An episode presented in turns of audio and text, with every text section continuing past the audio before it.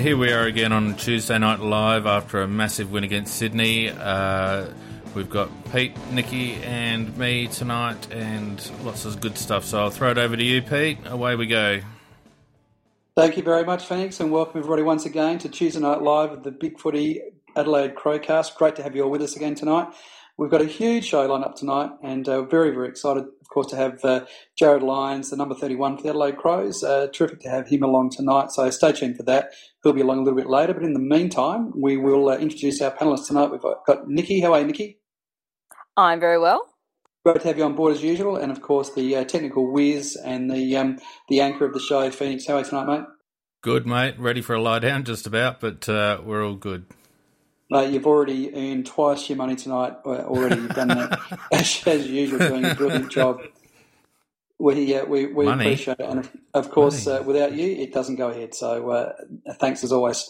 Uh, all right, um, let's have a talk about what's happening in the AFL at the moment. Nikki, over to you. Well, the big news was the Steven May hit. Um, he ended up getting the five matches because he had the one week carryover that means they actually only gave him the four, which is very interesting in light of Cameron's hit in the NAB Cup, where he also got the four matches. So they seem to equate them with both, and I think most people kind of looked at it and thought that Mays was probably on the more punishable side. What do you guys reckon? Personally, I think he got off lightly. I think it's very light. I, I don't understand why they this, this, this obsession with looking at what the injury is or what the damage is. I mean, I, I thought that um, Gerard Whateley made a really good point last night when he said, you know, we're talking about concussion. Concussion can be a significantly worse injury than a break or, or a, you know any other injury could possibly be. So it really does irritate me a little bit. And I think that it, I haven't actually read it yet, Nikki. So if that's what he got, I reckon it's pretty poor. Yeah, it was very interesting. The AFL wanted five as a minimum, and his argument, um, his lawyer's argument was four. Um, basically, on he showed remorse, which he did, and his press conference afterwards, when he came out, he's taken complete and utter ownership that he stuffed up. He's completely at fault, um, and yep, he basically has gotten what he deserved in a way. So it's good that he did that. And by the from what I understand, as soon as he actually saw the replay on the big screen, he realized exactly how bad it was and he apologized immediately to um, Lions players on the ground. So I wonder whether that kind of was on the weight of the tribunal's mind that gave him a little bit more leniency because he's fessed up straight away and realised he's done something wrong. But he's definitely got form. Well, fair to say too that G Ablett contributed to the whole mess as well, and um, I reckon that might have contributed to the uh, probably the the light side of the penalty because uh, he's given him a fair old shove into into May's path. How the hell has he gotten away with that? And if there's anybody else, I reckon there would have been a huge storm. And I reckon it was just disgraceful conduct. And mm. there's no doubt that he pushed him into it. And I just thought it was really, really poor play. But of course, because it's Gazza and he's a golden child, he gets away with it. And that really, really annoyed me, to be honest. Yeah, yeah it's kind you, of funny when when you got Robbo complaining about Eddie's little push in the the back, well, the shoulder blade, um, and oh, you know how much that they that affected the the game and everything else. And he kind of did a little bit on AFL 360. He Kind of talked a bit about Gazza pushing him into the path, but he didn't go as angry as what he did about um, Eddie, which was kind of amusing in the wrong way to me. Oh well, um, as far as May's concerned, he's been um, he's been suspended and he has really really let his team down because he's got the um, the comp- probably the competition's tallest um, and most well the most potent forward line coming to town, and um, the the Gold Coast defence has been absolutely depleted um, now that he's gone as well. Um, I think Rory Thompson injured as well, so. With North Melbourne coming to town and those three tools, they will be in a world of hurt. I'm tipping by uh, late Saturday night. Yeah, and incidentally, North really have struggled to actually beat the Gold Coast up there. So North might actually finally get their first win. Um, and I mean, in a way, it's good for us because he does miss our game. Did you guys hear what Leppitsch was considering? Or he thought there should be an eye for an eye punishment that whatever you get as your penalty, the extra, the the final game, you can play until you face that opposition team, and then you've got to sit one out because you punished that team. I can't see how it works, and Leper is different, very much a strange cat. That sounds incredibly complex to me, and I had absolutely no understanding of what that's about. So I can't imagine any, you know, football club being able to understand that. I actually don't Well- mind the premise. I don't mind what he's trying to achieve, which is basically, well, we lost a player for a, a good portion of the game, so the next time you play us, you've got to lose the player that caused that the last time. But in practice, I, I just don't think it's workable. Yeah. Um, I, I just can't see how you like. You know, what if you don't play him again for the season? Does it carry it over to the next year, etc., etc., etc.? What happens if they get traded? Exactly. So Do you know, punish the new team? Good good in theory, and there's probably a bit of emotion behind it as well, uh, because it, it certainly did uh, potentially put Brisbane at a disadvantage losing their ruckman. Um, but yeah, just uh, unfortunately not workable. I don't think. And the other big game changer today is finally we're no longer going to have a replayed grand final. They'll play they'll play an extra um, time on period split into two halves and if at the end of that time on period the game the grand final is still tied up then it goes to a golden point so whoever scores first wins Don't like the golden point. But how it's going to be so rare to get to that, I think, because you've got those those two little extra um, quarters in a way, or those two little halves. You'd you'd think that how rare is it going to be that if the game's tied up at the end of the proper time, then with the extra time it's still tied up. You've got to try and find a way to deadlock it.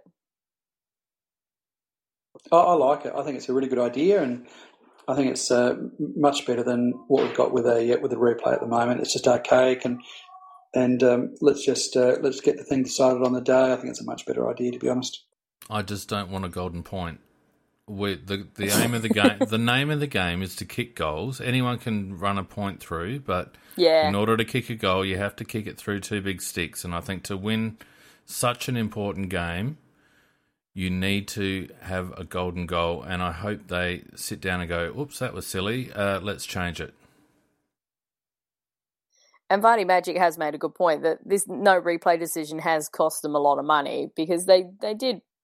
I mean, they sold out again the the Saints Collingwood one, and to be fair, that actually meant a lot of the supporters finally actually did get to watch their team play um, in a grand final when normally they can't because most of the allocation goes to people who bought packages earlier on the year and all the corporates, not the actual supporters of the club.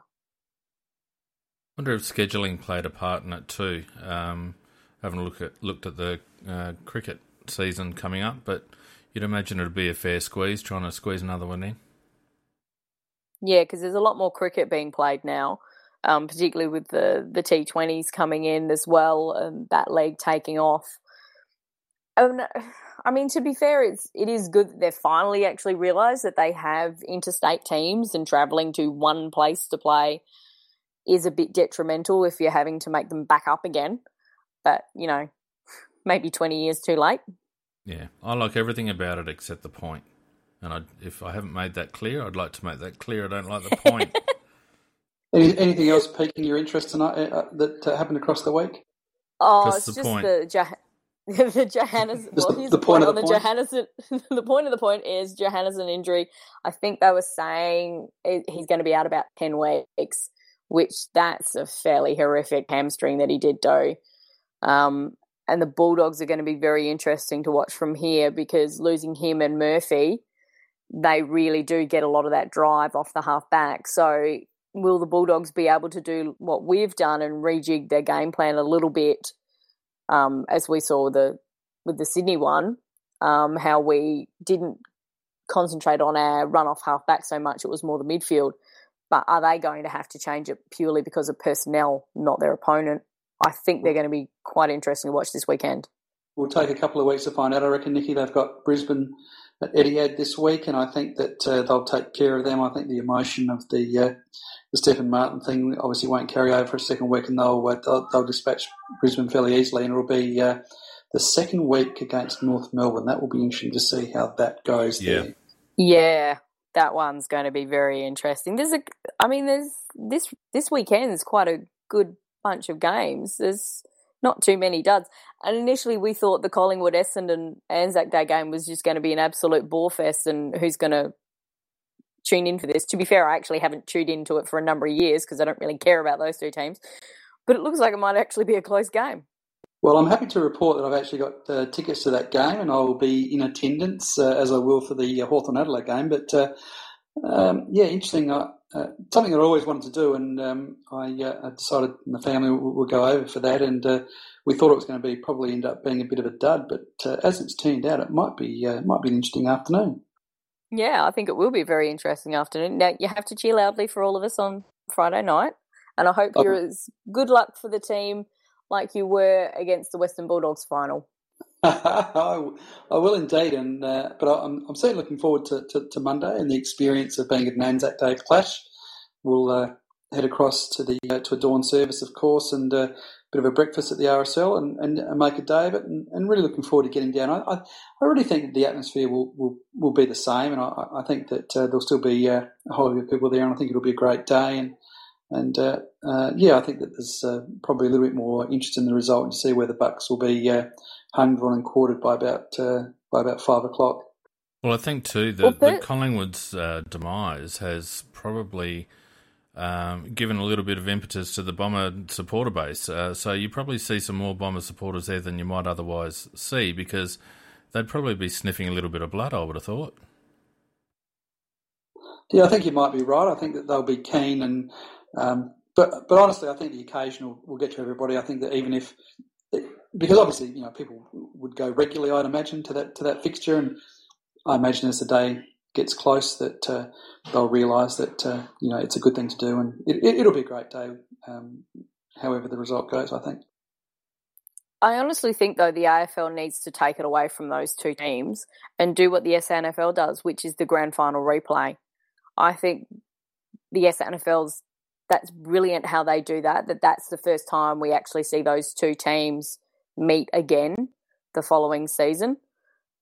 But I'm pretty sure the AFL won't do it because the SANFL already does. Well, I think it's probably more to do with contracts and agreements between Collingwood yeah. and Essendon and the AFL. I mean, I think it, the SANFL Anzac Day clash certainly doesn't lose anything by having different teams every year.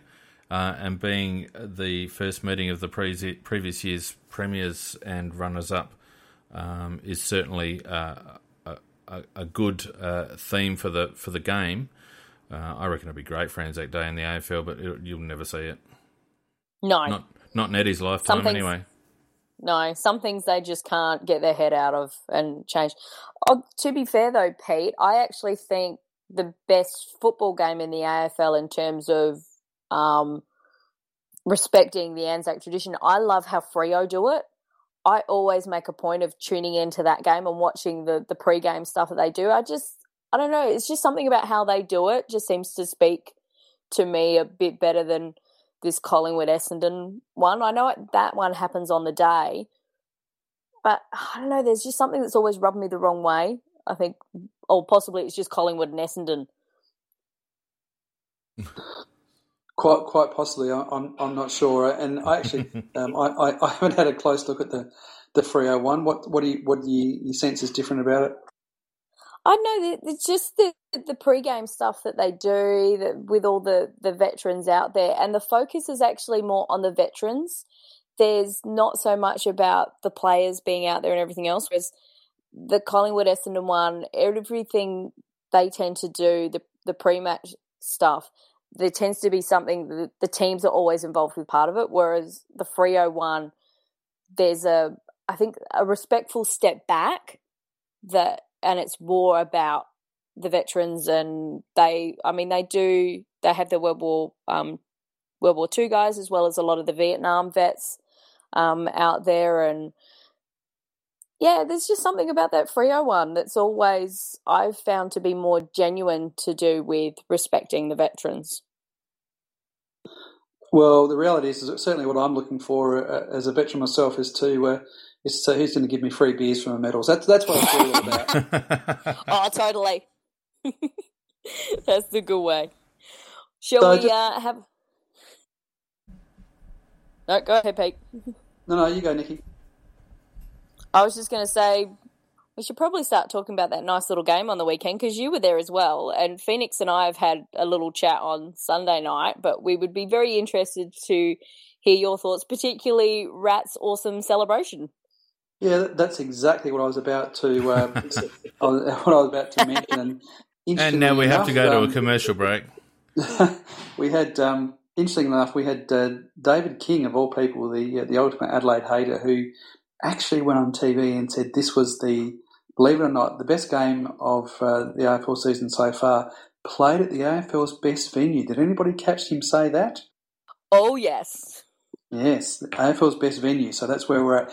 Yeah, look, I, I went along on on, uh, on Saturday night. It was an absolutely brilliant evening. Uh, Uh, it was just it just had everything, and the and, and the atmosphere was just amazing. It was just one of those nights where the Adelaide crowd were in full voice and hard to explain just how the atmosphere was. It was just electric and one of those games where you, you never ever felt comfortable that you were over the line, and, and, and it kept the crowd engaged r- right from the very very start to the final siren. It was just amazing. Um, can't can't speak highly enough about the game, and can't speak highly enough about the way we played. And, and, and you know, we we spent the, the previous weeks talking about game plans and, and and how we played in the last couple of weeks, and all that just seemed to go out the window a little bit.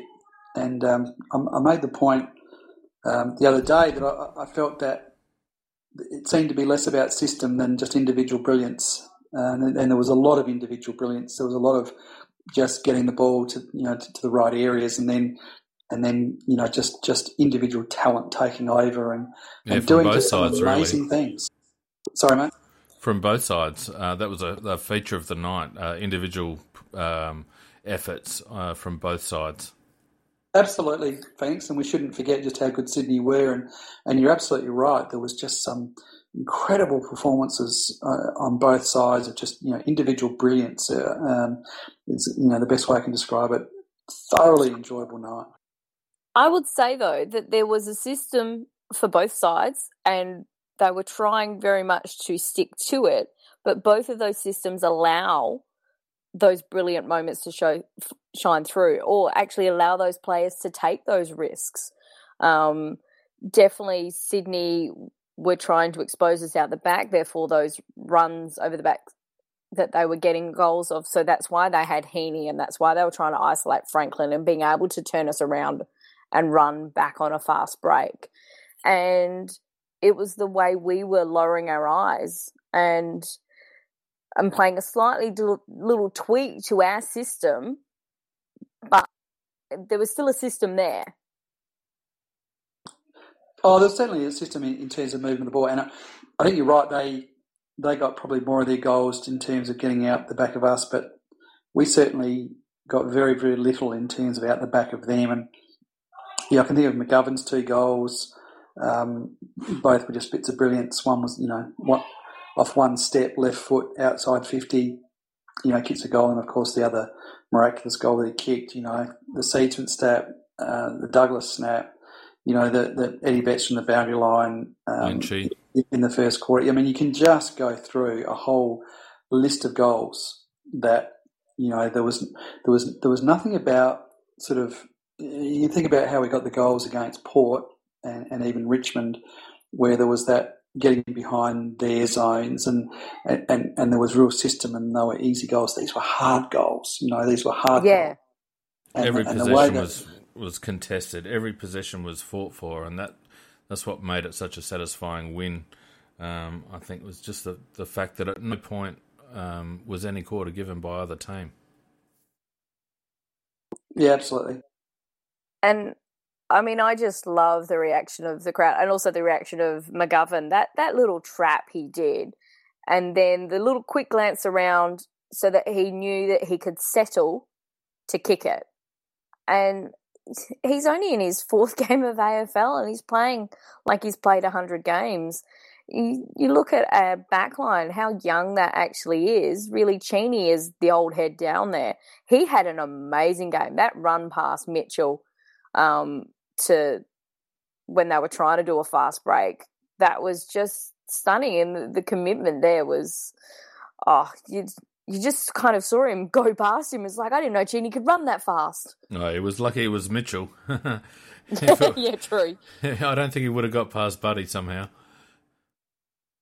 Oh yeah, I, um, I actually quite liked Hartigan a couple of times. Was matched up against Buddy and he did okay against him. But when he was matched up against Tippett, those were those were some pretty good um, contests, and Hartigan definitely won those. I thought Hardo played really well. In fact, our our our tools down back did very well, and I'll include uh, Cheney and Lever in that. I mean, Lever tried to get in the hole as much as possible in the snake pit. Um, you know, Hartigan and, and Cheney, uh, third man up in marking contests. Um, one on one towards the end there with, with Buddy, a couple of crucial contests. Um, you know, and I, Cheney made a couple of blues, um, and he's that kind of player, I think. Yeah. Um, but um, you feel you feel like the back line is more solid with him there. Um, and I don't know whether I'd feel the same way with a Sam Shaw in those circumstances, or you know, uh, even a even a Ricky Henderson. So I'm quite happy with his uh, his work so far. But there, there were heroes all over the ground. Uh, there's no yeah. doubt about that. And one of the things that I'm, I think I managed to, in amongst all the excitement, I managed to um, tap into my phone um, during the game was that I really just didn't want to hear any criticism of any players at all because at the game you, you could really sense just how hard it was and um, how intense it was and how much pressure there was and and just to be out there and just to be able to, you know, to be able to get a kick was was a really really good effort. And I just didn't want to hear anybody criticised at all because it's just such hard work out there on Saturday night. Well, if it was a tennis it, match, you would have seen the stats saying very low unforced errors because just about every error that was committed was under intense pressure, even if it was implied um, pressure. Um, the pressure was palpable from start to finish. Watching the replay, uh, people had said that Miller had been quiet, but when once I've gone back and now finally actually watched the game, he was in and under. He was doing some nice little hard little work, some great little handballs. He didn't have the space that he has previously, but he was still being really quite creative. So I yeah, that everybody wants to see this high possession games. Hannebery got 38. That's nice. They didn't win. And speaking of um, of some heroic moments, what about Jarryd, you know, Jarryd Lyons' effort in the last quarter? Um, I mean, obviously, you know, we love to see Rat kick that, that beautiful goal, uh, but that handball on his hands and knees on his wrong hand when he was obviously in, he was distressed because he was injured, and um, to get that handball, that ball had to be right where it was for Rat to run onto. Oh, it was perfect. Yeah, it and it was just as soon as, as soon as he heard the voice, it was kind of interesting because if you go back and watch it, I'm pretty sure the it's on the plays of the round for our on the club YouTube page. And there's Eddie and there's Jarryd and I'm trying to remember who our other player was that um, helped spoil the ball from um, Smith. That Jarryd was the first one to kind of trap it, and then Eddie kind of comes through and helps shuffle it forward, but then it pops back towards Jarryd, who's on his hands and knees, just kind of watching what's going on, and all of a sudden he just snaps into action. And as soon as he grabs it, you can see Atkins just move, arm out in front, and obviously he's just yelled out here. And it's just that one quick look and bang, that handball. It, as you said, Peter, it was perfect. It was great um, skill execution. Well, he's really, in the end, sorry, go on, Pete. I was going to say he's, he's really impressed me since he's come onto the side, and I, you know, I was just thinking before Phoenix, wouldn't it be, wouldn't it just be great if um, if the Crowcast actually had an opportunity to speak to Jarryd Lyons?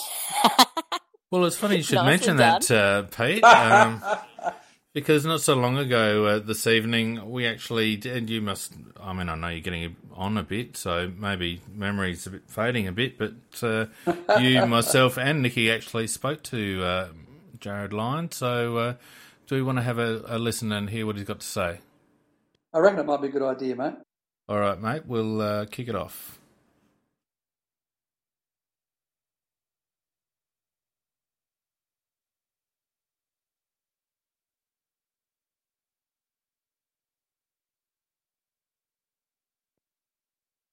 Thanks very much, Phoenix. And uh, we're a, a, very special guest tonight, obviously, on the uh, the Crowcast, um, Jarryd Lyons tonight. How are you tonight, Jarryd? Yeah, good, thanks. How are you guys? Very well, and thanks very much for joining us. We really appreciate your time. Um, look, the uh, when we do interview, we, we try and um, not go uh, into uh, too much detail in terms of the game and, and, all the rest of it. We we do like to know what's happening with uh, with you guys, though, and we hear that uh, actually you're pretty uh, hot on the golf course. Is that right? Yeah, I, I don't mind my golf outside of footy. It's um, yeah, it's probably a little hobby of mine. I do to, I suppose, get away from the game and and yeah, get my head out of footy for a little while. What are you playing off, mate? Uh, at the moment, I'm off about five. Oh, beauty! So, playing yeah. at uh, playing at Glenelg or uh, somewhere else? Uh, I played Glenelg today actually, but um, I'm a member at Grange. Oh, beautiful yeah, it's just opposite the club, which is easy. If you're playing off five, you sound like you're understanding it a bit there, and, and we understand there was a bit of a player coach um, tournament that went on there. How did you go playing against the coach? Um, yeah, we played one hole at Glenelg, and he got me. Um, he got me by a shot. So Pikey's, uh, yeah, he's a pretty good golfer. Um, I think he's been playing for many years. He's off about scratch now, so he's probably the uh, yeah the best golfer at the club at the moment, which is um, something yeah, something to catch for me, I guess. In light of that, um, Jarryd, was it strategic to hit towards the water so to make sure you might get a game? yeah, just make sure I give him um, give him a confidence boost, I guess. but no, I, I knew I was going to hit it in the water as soon as I said it. So yeah, no, it was good. It was good fun. It was a good day actually. The Crows Golf Day. It's always good fun. Is that something that's important, Jarryd, in terms of getting away from the uh, the pressures of the game to to be able to get out there and, and make that um, um, you know, a bit, a bit of relaxation for yourself and, and also just enjoy a, a bit of each other's company uh, out in the golf course in an environment like that. Yeah, I, I think it's important as players. Like it's it's very easy to get stuck in the sort of twenty four seven footy world, I guess, and and these days there's so much scrutiny on the game and all the media and everything. It's it's nice just to have something to uh, I guess take your head away from the game. I mean, I know Sloaney loves going surfing, and yeah, there's a lot of different blokes just enjoy doing different things, and yeah, it's just something that that keeps you busy. And and uh, obviously, footy's not going to be there for your whole life, so you got to enjoy the other things. Which is, uh, yeah, golf something that could probably play to them about 70. So, yeah, it's good to get into. Now, just getting into the, the footy from the weekend, but there's one thing that we've noticed, um, but it seemed to start last year, but it's gone to another level this year, seems to be the composure of the team. And I think a perfect example was you on the weekend, that left hand handball you did to Atkins to set up that goal. Is it something specific that's been worked on at training, or is it more organic due to what we've noticed, which is like with Walshy and Campo and now Pyke? seeming to have this quite calm demeanour on game day? Uh, I, I, guess it's something. Um, composure is something you're sort of almost born with. I guess it's it's sort of hard to teach, but I mean we're just we've just worked on our skills a lot more, and I guess when you hit targets, it makes it look like you compose rather than the ball hitting the ground, and then it's, it's such a scramble. So we worked hard on our on our skills. I mean, last year I think we were 17th for kicking and handballing in the comp, so that was a big focus for our pre-season, and I think if you can keep the ball in the body, it just gives you a lot more time to um yeah to find your next next player and, and move the ball down the field. So do you think that then builds on with you working on the skills that you see that there's this trust going on that you know what everybody else can do, whether that's kind of leading into that. Yeah, yeah, yeah, definitely. I think um, I, I, think we sort of work on everyone sort of works on their 80-20 kick, which is just a an 80% kick where they like eight times out of ten you'd hit that kick, and, and everyone's got a different percentage of in terms of their ability to hit those kicks. So yeah, we just work around each other, and, and there's definitely a, a lot of trust in the group now, and we're starting to see that on game day. Do you actually um, like on the ground, I know it's intense and high high pace and all the rest of it, but do you actually put place yourself on the ground uh, depending on who's got the ball? Like, say, if uh, uh, Smithers got the ball, you're happy that he's going to kick it 60, but maybe someone else like uh, you might uh, lead in a little bit closer. Does it get to that extent, or is it all more, a bit more instinctive? Uh, you, you do think about those things. I mean, if it's more of a, I guess, more of a slow play. I mean, when we're just kicking it up the line, yeah, you you definitely have to adjust for, for blokes who can kick at 60 as opposed to those who kick at 45 to 50. But I guess that's more for the, the ruckman who are placing themselves down the line than, than us mids more than anything. Yeah. And um, obviously, Hawthorn are a, a, team that likes like to crowd up um, and uh, put pressure on the ball carrier. And they obviously like to possess the ball as well when they've got it. Uh, so uh, I guess it's been uh, emphasised perhaps this week um, disposal efficiency uh, even more so. Yeah, I think um, Hawthorn have been the pinnacle of uh, sort of that kick mark and, and disposal efficiency over the last three, four years. So that's something that, that we've worked on, and, and yeah, definitely this week if you can, um, yeah, obviously keep the ball out of their hands, it, it'll go a long way to winning the game. Yeah, absolutely. Hey, um, I noticed that you had a bit of a finger issue uh, last weekend. Someone a runner come out and tell you to pull your finger out or something, or uh, how is the finger? no, it was uh, it was my hand. I just uh, I got a um, stood on actually. So oh, right. that wasn't pleasant. I had a, yeah, a few stud marks in my in my hands and on my knuckles. So, but no, it's come good now. Um, all good. Yeah, all good to go. Yeah, just um, one thing that uh, to following on on what we were talking about before, um, and Pikey mentioned it last week in the in the presser after the game. It looks like we're playing a little bit more flexible. Um, if you if you look over the the games that we played so far this year, certainly the Sydney game seem to be a little bit different than uh, the first couple.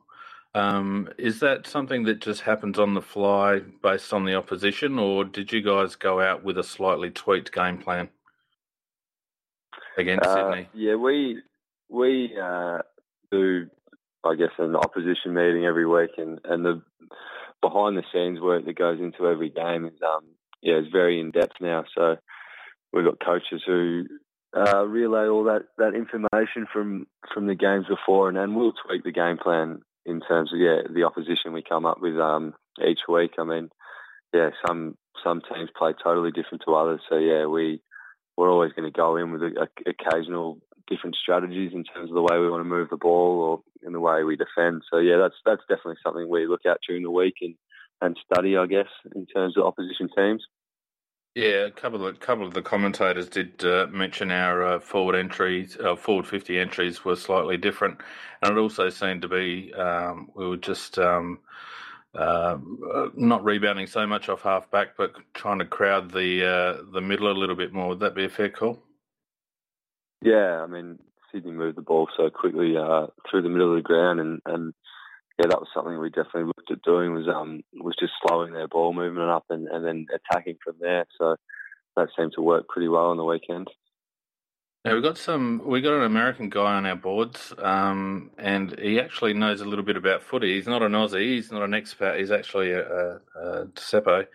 Um, and he put up a question asking whether whether the midfielders, a group have kind of got a bit of steel about them this year to prove a point given the uh, defection of um, Paddy, um, or whether it's just you know change in coach, change in game plan that uh, has seen a, a, a pretty cohesive u- unit come out onto the park this year. Uh, yeah, well, to be honest, we don't we don't talk about Paddy too much. I mean, yeah, what's done is what's done is done. Um, I guess it's the media who tend to bring it up more than anything. Um, but yeah, as as a group, I mean, we we started a journey last year, I guess, from the start of the year, and then I think what Walshy sort of brought down to us is, is definitely obviously last year was something, but we've improved again on it this year, and and Pikey's yeah just built on that as well. So we, we built a really good baseline last year, and and now the group's played a few more games together, and, and we've brought in some new guys as well who have come in, like Seedsman, who's come in and played a role for us. So yeah, I think there's just a, a good feeling about the group and a, a, good trust amongst the group at the moment. Now, how good did you feel when the announcement was official that the sub vest was going to be scrapped for this year? But also, I heard that there was a little secret Santa that went on amongst the players, and somebody might have given you a sub vest as the present. Is that correct? Uh, yeah, that is correct. Um, for my secret Santa this year, I got the sub vest, which was a bit of a laugh. But yeah, um, I mean, well, did, I, I think didn't was, you already have eighteen?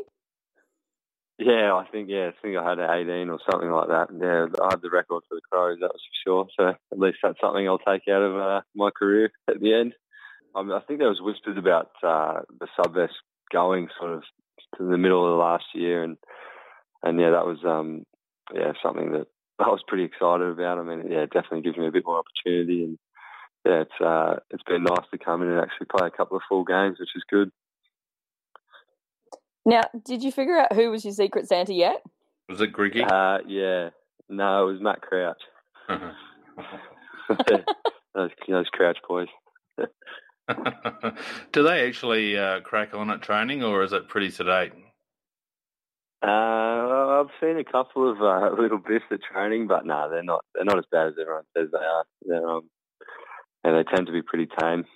Older and wiser. Yeah, that's it. Jarryd, can I just ask you a question? Um, just about you got a lot of admirers out there, just um, in relation to your dedication to the club and the fact that you've been, you know, there quite a while, and, and it hasn't it hasn't come easy for you to break into the side. Can I just ask you a little bit about your journey? If you could just uh, explain to the listeners what it's been like to um, to have to, I guess, to slog hard and to actually, um, um, you know, really fight over a number of years to try and get into the position that you are now.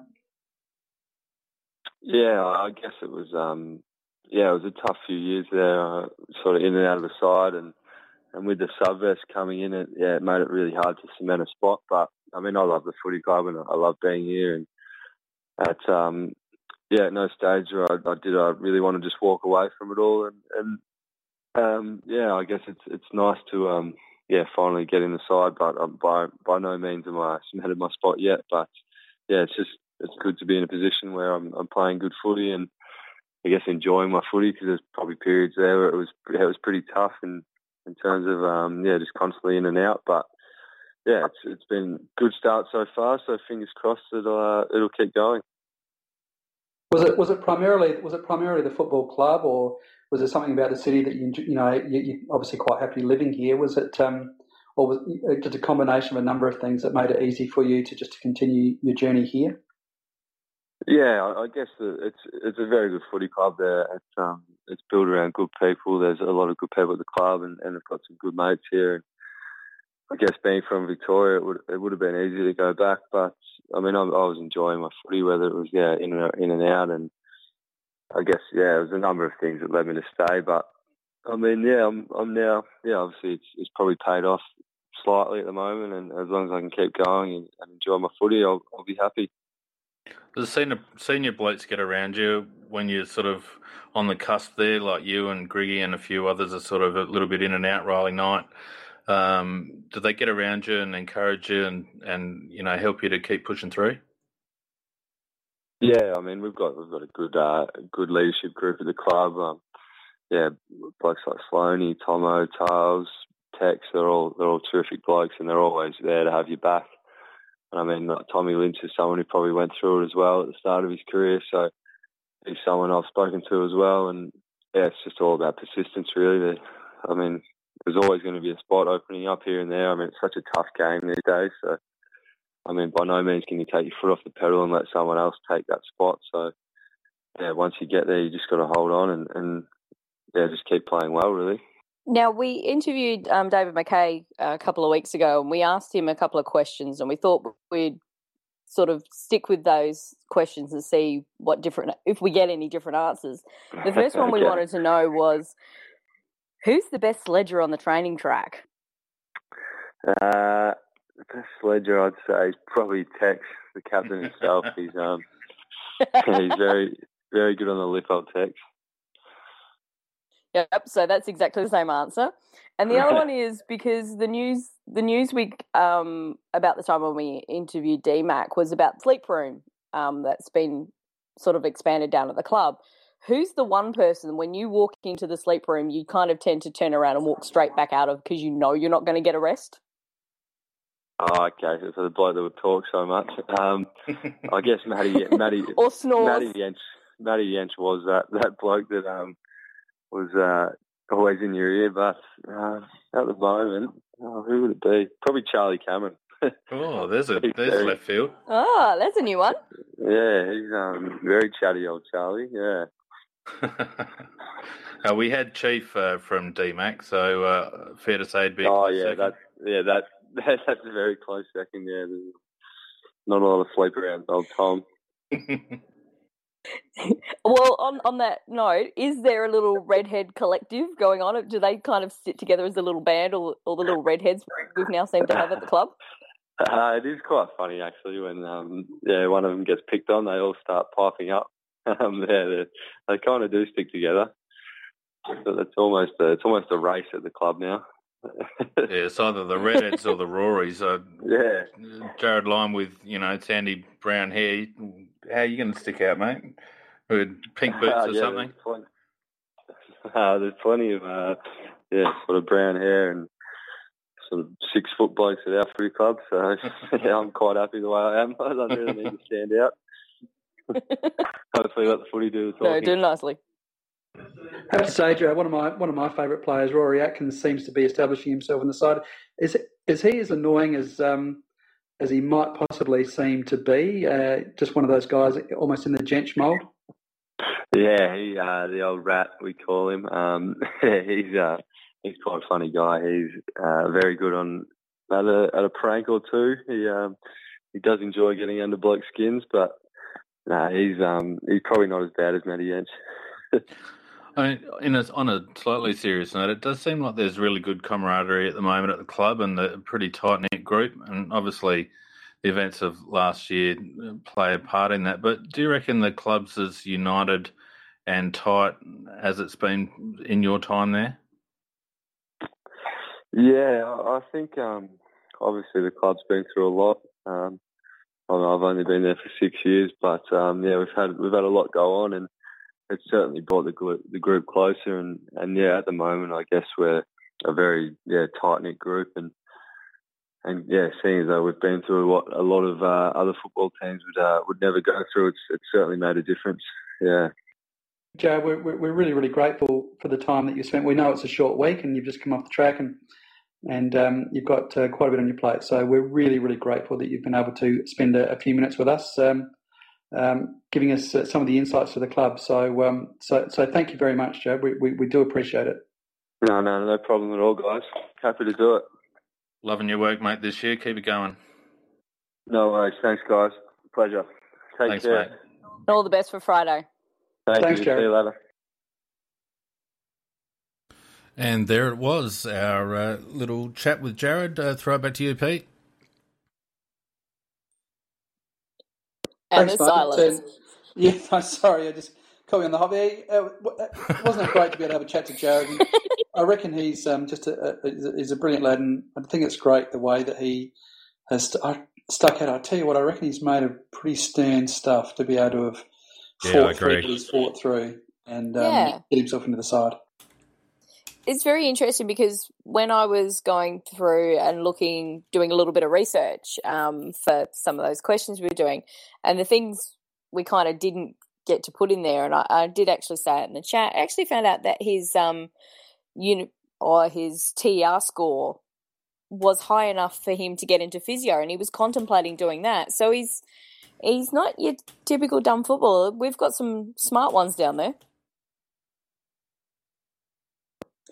Yeah, interesting, isn't it? That uh, they um, uh, Reilly O'Brien, I think, is one of those that uh, is a very, very smart lad, and we obviously know um, the ex-captain VB is also highly intelligent. So it's interesting. You know, they all come from different backgrounds, of course. I, I got to mention well, that. Sorry, I got to mention in the chat. Froggy's just come up with a classic one-liner. At the end of the interview, we should have said, uh, "Sorry, mate, we've got to sub you out because we've got another uh, player coming in." We missed an opportunity there, Pete.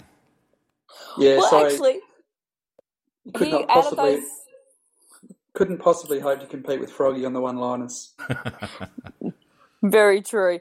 Um, but interestingly, out of those 18 sub vests that he has, he actually has two red ones. So he did start on the ground and then got subbed off twice. yeah, so 16 times he actually started on the bench and then came on. Um, but we always knew when he came on to the sub that you were going to get a full on commitment and he was going to pick up the game quite quickly.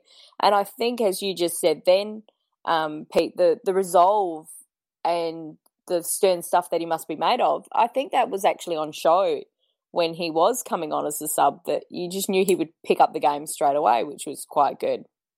Yeah, never dropped his head once, has he? Hey, look, it was uh, awesome to have him on, and uh, if anyone from the club has, happens to listen to this at some point, uh, we do appreciate it very much uh, getting access to the players and staff down there. So uh, uh, thanks one, once again to uh, the Adelaide Footy Club. Yeah, incredibly grateful. Guys, um, just moving along, um, looking at Friday night's game, um, game that I'll be at, which I'm very, very uh, grateful for. How do we see that panning out? I, I think it's going to be a really, really difficult assignment. I really do. It is, but I'm.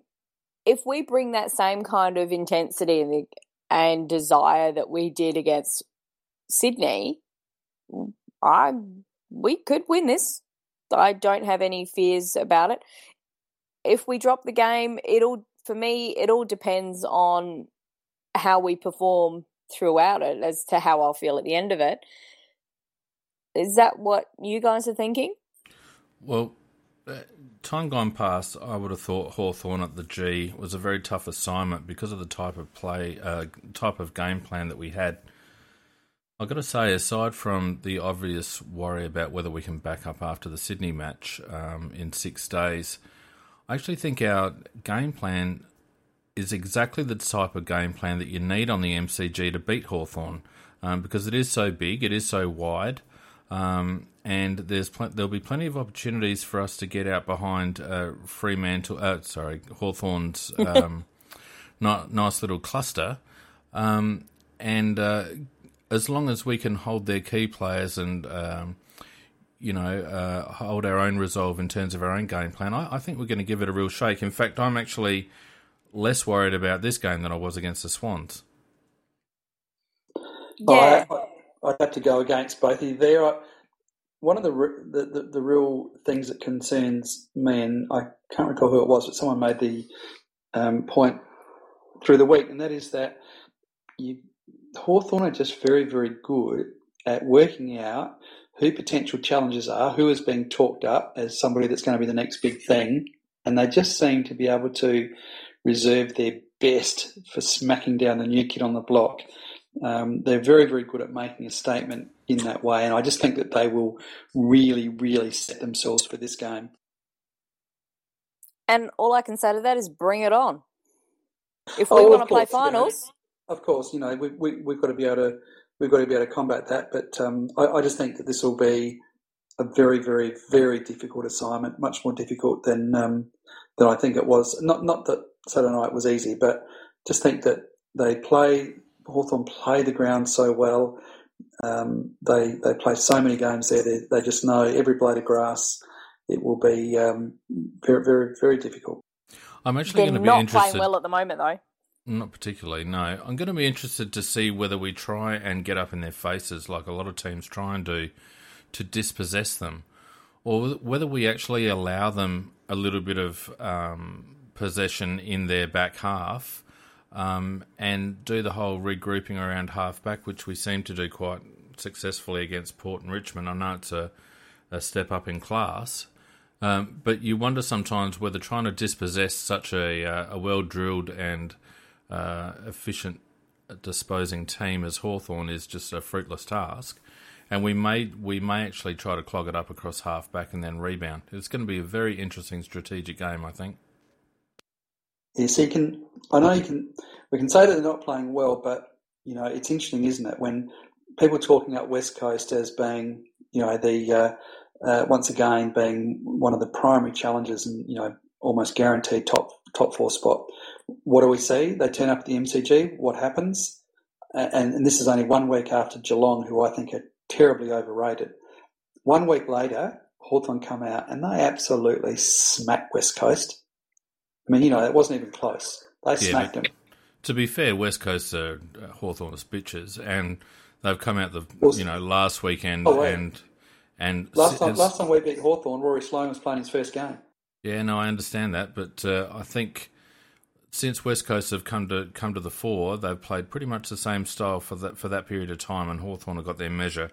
We're, we're not the same Adelaide Crows outfit that has been uh, up against them the last few years, and I'm particularly um, encouraged by the way in which St Kilda were able to cut them up through the middle, um, not just once or twice, but quite regularly. And I think pace is going to be where Hawthorn are a little bit vulnerable. Yeah, I think we and the Saints actually have a similar-ish kind of that game plan, that run off of half back, and I think we've got a little bit more class than St Kilda do um, in terms of being able to execute it. Um, Saints actually scare me in future. I think they're going to be a, a, a team very much on they're, they're a team very much on the rise. But I have to pull you up there, Peter. That's the last time we beat Hawthorn on the MCG was Sloane's first game. We have beaten them since, but that was here. Right, well then I must have, someone must have supplied incorrect information. That was something Come I read today. No, no, yeah, was someone, uh, who was it? Someone supplied information today on one of the threads, and I read it. That um, that so yeah, it was on the MCG. That, yeah. Anyway, so correct uh, about that. And and the other thing, but the other thing is that is that you know Western Bulldogs. Another now here we go again. Western Bulldogs. You know, one going to be one of the challenges this year. Playing at the fortress that is Etihad Stadium. Hawthorn find a way to win and that's what we've got to do. And I think the way we're starting to play, the way our coaches are, and as we talked with Jarryd, that composure that we have. Sydney were throwing everything at us, and we still stood up. And I think there's going to be a, a fair bit of support for us there. And I, I, think there's going to be a whole lot of neutrals that are actually going to turn up to that game uh, as, as well on Friday night. The other interesting thing is Gleno 23 on the board actually pointed out we're number one for first quarters this season. That also includes our NAB Cup. Um, that's a complete turnaround from from last year. Yeah, I think we can we can look at last week's game and say, well, you know, Hawthorn only uh, just beat St Kilda and, and they're not playing very well, but they've still beaten two almost guaranteed top four teams. They've beaten the Western Bulldogs, they've beaten West Coast. Um, so to, to, be able to do that, they've got to be in reasonable form. They might have had a bit of a soft patch, but you know, even then, they still find a way to win last week. So, look, sorry to be going cutting against the grain. I, I just don't think we'll beat them on Friday night. I, I think that we'll we'll we'll play well. We'll, we'll put up a good fight, but I, I can't see us losing by any more than you know three to four goals. But I I, I think that you know I'd still be going Hawthorn somewhere between that 10 to 24 point region. Well, I did tip Sydney by four to five last week, um, Pete. So, um, oh, um, nice, well done, mate. You know, uh, it's it's one of those games. I, you know, and you get a feeling, and you you have a a, a different perspective. I don't know. The the two things that are going to concern me is whether we can back up and how much um, a factor the Burgoyne 300 is going to play in, in terms of Hawthorn getting up for the game as well. Oh, I completely forgot about that. That's another thing, isn't it? Yeah. they might kind of step up for that. I'm trying to think. I think there's is it Eddie's Eddie's 50th game or something for us. So there we go. We've got a milestone for us too. whatever happens, look, no doubt it'll be a ripping game. I, I cannot wait because I reckon it'll be heaving there at the G on Friday night. You know, Friday night football. Hawthorn draw a big crowd. We have a lot of. Uh, we always draw a good crowd at the MCG. Yeah, I I reckon somewhere between fifty to seventy thousand, somewhere around there. I'm tipping. Massive yeah, for a Friday night.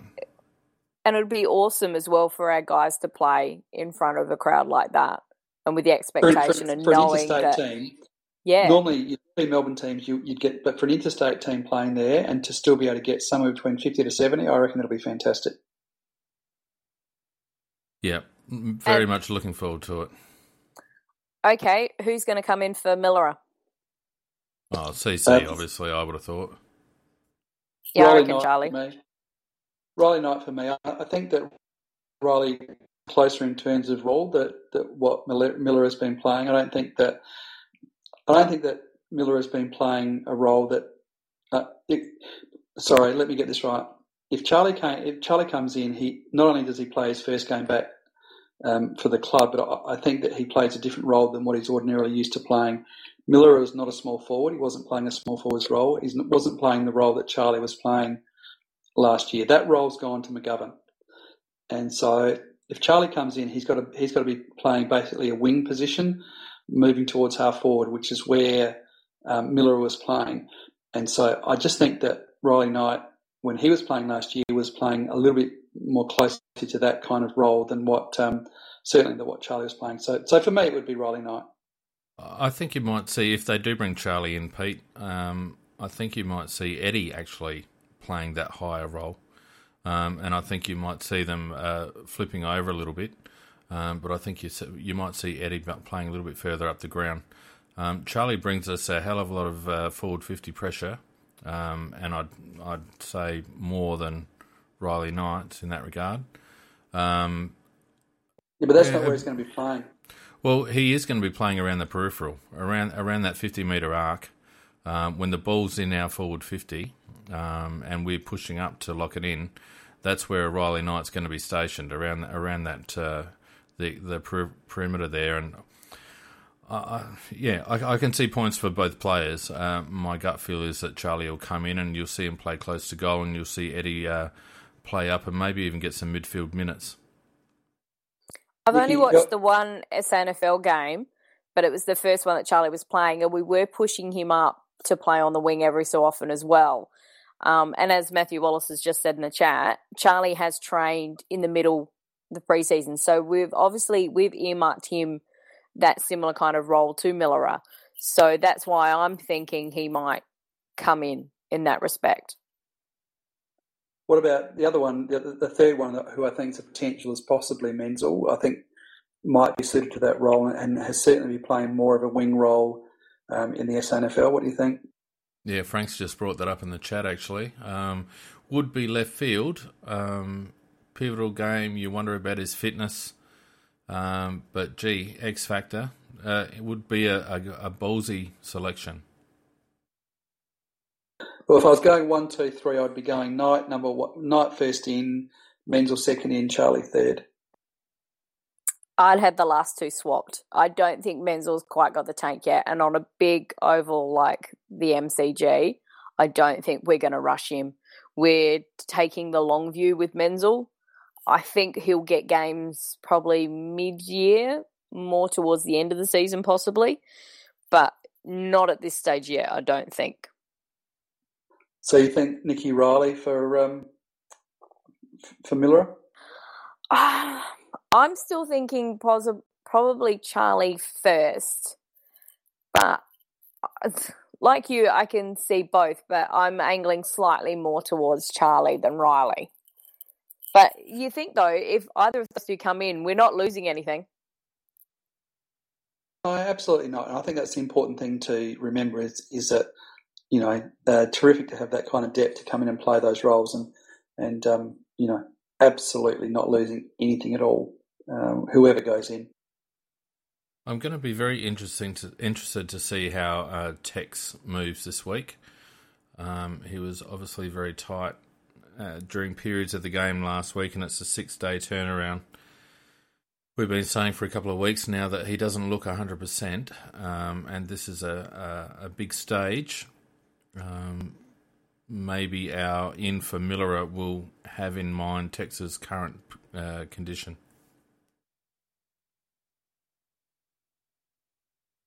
Yeah, it's, it's going to be interesting, but I think we'll, we tend to have, as Jarryd said before we actually started the interview, that it was a very light session that they had today, and yeah, he's still doing his input just as well as last year on averages. So we're we're thinking he's not playing that well, and yet he's still doing just as good as he was last year, and he had a, a pretty damn good year. So even if he's 80% fit, that's a hell of a lot to have out there. And I think that, and as Froggy's just said in the chat, big stages are what he's built for. His leadership out on that ground in that last quarter, that presence of mind to do that kick to Eddie, and that other long bomb, which probably should have been deliberate, but you know, it was it's just smart, and he's the one who immediately sent the eleven players into the back lines to stop him um, trying to score. Yeah, So- that, that was on the back of a phone conversation with Pikey. My my concern with Tex is that uh, if he's carrying a hip, um, which I'm starting to wonder whether he is, um, you know, no better team than Hawthorn to bloody pick it out and start targeting him, and uh, you'd hate for him to miss two or three on the back of uh, playing at eighty percent. Well, he, he was on radio this morning and said that he had been he had been carrying a niggle, but it was on the improvement. He was getting better. So hopefully, yeah, the Tex will be fine, guys. We're getting towards the end of the show. I think maybe just looking towards the weekend. Um, what sort of um, what are we thinking about for for tips? Uh, I- for me, I- I think I think the Hawks will uh, will get up um, by a little way. Um, uh, guy, did you want to run through all of them, or we're just looking at the Adelaide tips? Oh, we can run through Oh, all of them very quickly. What do you reckon? Do you want me to call them out and you uh, fire yeah, away? call him out. All right, hang on a minute. Yeah, One go it, moment. One moment, please. All right, so Hawks. big- At, sorry, what? Go ahead. Hawks of the Crows. Pete, you're going for the Hawks. Nick. Um, well, the smart tip, what I'm actually going to do is Hawks, but I'm hoping us. Oh, that's just ridiculous. no, Um, that way I'm just happy if I get it wrong. Crows by five for me, five goals. Uh, Saturday we've got uh, Sydney and West Coast at the G at the SCG. Pete, Sydney. Jeez, Pete, you changed your voice. huh? You know, Sydney for me. Yeah, Sydney for me too. Um, Metricon, we've got Suns and Kangaroos. Interesting game. Pete, what do you reckon? Kangaroos pretty easily on that one. Nick? Well, I'm in two minds about this, but I'm saying Kangaroos just mostly because of May and the back line. But they have struggled up there. What what back line? Yeah, exactly. Yeah, precisely. That's what. That's why. Yeah, uh, on the back of that, I'm going Kangaroos as well. Um, Bullies and the Lions at Etihad Pete? Yeah, bullies pretty easily. Yeah, Yeah, same. Yeah, same there. Uh, the uh, little brothers in a world of pain coming up against the cats at uh, at Tarp Oval. Um, return of danger to Adelaide for the first time uh, this season. Voldemort. Yeah, Pete, what do you reckon? This will go very very close, and uh, Port not not too bad a value on the line. I think at about plus twelve. Um, I think it'll be very very uh, close. I, I think Geelong might get up, but I, I would expect a big reaction from Port in front of their home crowd. No, I'm going Geelong. I don't think they've got anything to react down there at Port.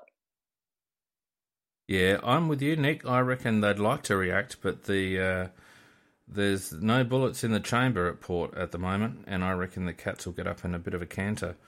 Um, certainly, for Port to win, they're going to have to lift in the midfield. Some of the efforts against GWS were shocking, and uh, if they throw that up against the Cats, um, you know, it's good night. Um, Sunday, we've got the Saints versus the Giants in an interesting game at Etihad. GWS comfortably on that one. St Kilda will have a bit of a letdown, I think, from last week, and uh, GWS are, are, are all class and uh, will win that game. I'm going for Saints. Yeah, I, I, this is a real toss-up game for me. Um, my head says the Giants. Um, Saints have got to get over the line soon, but I don't think it's going to be this week. So I'll go the Giants away to St Kilda in a tight one. Uh, Dockers at home versus Carlton. That'll be a bloody match to watch. Pete, what do you reckon? Oh, Freo, Freo will blast, in the words of an old commentator, they will blast Carlton to the Scheisenhausen. They are just, they're just about, they're just about back and uh, they're just about able to uh, push the choke back in because uh, up to three quarter time they played some really, really good football against North Melbourne and really pushed them and they just fell away in the last quarter, but I think they're just about there. yeah, I agree. uh, I am going to get really, really, really annoyed at Carlton for helping get the Dockers back on track just before they play us. Thanks, Carlton. Yeah, I don't think the Dockers hold any real fear to us uh, on current form, but I do think that No. they'll spank. I think they'll spank Carlton, and I do actually think that they'll sneak back up the table and probably make the eight this year. Um, once uh, Rossi stops listening to his Hawthorn assistants, and gets back to his way of thinking. Um, we've got the Tigers and the and the uh, Demons at the MCG on Sunday evening. That's going to be a pretty interesting game, I reckon, Pete. Yeah, I think the Tigers will get back. I think that uh, if they don't, um, it's going to be a case of you know the old truck full of manure being ordered to uh, pull up to Punt Road. So I, I think that they'll hit back. I'm going Melbourne because I think the Tigers are getting at marriage Marriage is still a bit underdone, and Max Gawn's actually playing really well for Melbourne. I, don't think there's any way that Richmond win this game the way they're playing at the moment. They are bloody woeful, and the D's aren't playing too bad. Um, and it's just a matter of um, belief for them. And they get Bernie back this week. Uh, I reckon they'll. Uh, I don't think Deledio's back yet, is he? For Richmond? No, he's not. Mate. He's he's back training though, so he's, yeah, he's not, they're he's, anticipating he's going to he's going to play VFL this weekend. Yeah, yeah, yeah. On, the back of uh, on the back of that, I, I, can't tip Richmond. I'm going Melbourne there, and obviously the Anzac Day clash that uh, you'll be reporting live from Pete on uh, Monday. Uh, yeah, through, through a very very hazy uh, hazy report. I expect uh, pies for me, mate. Yeah. What do you reckon, Nick? Oh. Come on. I don't know. Yeah, this this one's hard. I don't want Essendon to win, but I reckon they might do it. I'll go out on a limb. Bombers. Bombers. I'm going to hate it, but Bombers. Well, Travis Cloke was on radio today or some media today saying he um, accepted that he had to harden up and grow a pair. Um, I just don't think he's got it in him. I think Collingwood look terrible and it wouldn't surprise me at all if the Bombers got up, but I'm going to say that the Maggies are going to sneak home in a very tight one. Beautiful. Well, I hope it is. It'll be an exciting day. All right, guys, uh, probably uh, time to wrap it up as I look at my uh, iPad and see that I've got about 2% of battery left. that sounds like a good reason as for me to have to bail, I think. Um, that has been a terrific night, as always. And, Plug it in. Uh, I haven't got a charger on me at the moment. Bloody kids. Um, as always, um, a brilliant night. Really enjoy your company, both of you. So uh, enjoy the chat. And um, can't thank the club enough for supplying Jarryd Lyons uh, for an interview for us. It really does help the show get a little bit of credibility and and uh, just gives uh, something that little bit extra for the uh, for the listeners to uh, to get their teeth into. Nikki and Phoenix, thanks very much for uh, your company this evening. Hurry up, we've got to go. The music's running out. Yep. Bye. okay, good night, everybody. We'll see you next week for Tuesday Night Live. Bye now. See you guys. Thursday for Scorpus' show. Good night.